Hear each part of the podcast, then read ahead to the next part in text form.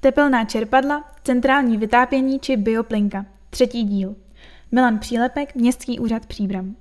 Městský energetik připravuje realizaci řady úsporných opatření krátkodobého, střednědobého i dlouhodobého charakteru. Prosincový Kahan publikoval krátkodobá opatření, lednový střednědobá a v tomto závěrečném pokračování cyklu se zaměříme na opatření dlouhodobá. Dlouhodobá opatření jsou taková, která se dají realizovat v horizontu 3 až 5 let. Mohou přinést nemalé finanční úspory, ale obnášejí také poměrně vysoké finanční náklady.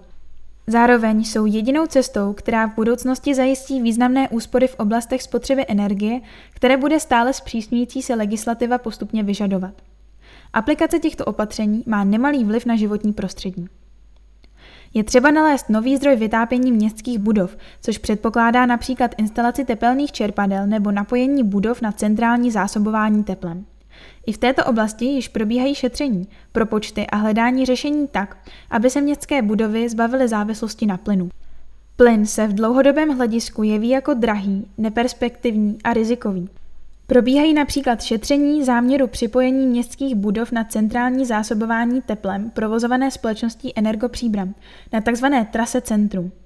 Dále prověřujeme záměr připojení akvaparku a zimního stadionu na centrální zásobování.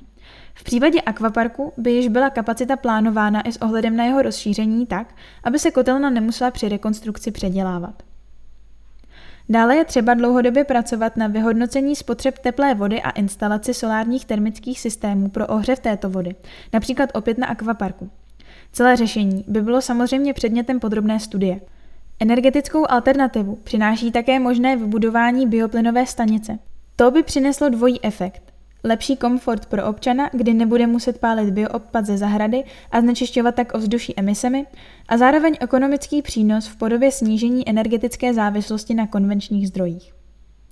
Na objektech, které se nacházejí mimo síť centrálního zásobování teplem, zvažujeme instalaci fotovoltaických systémů v kombinaci s tepelnými čerpadly tak, aby byla odstraněna nebo alespoň snížena závislost na plynu.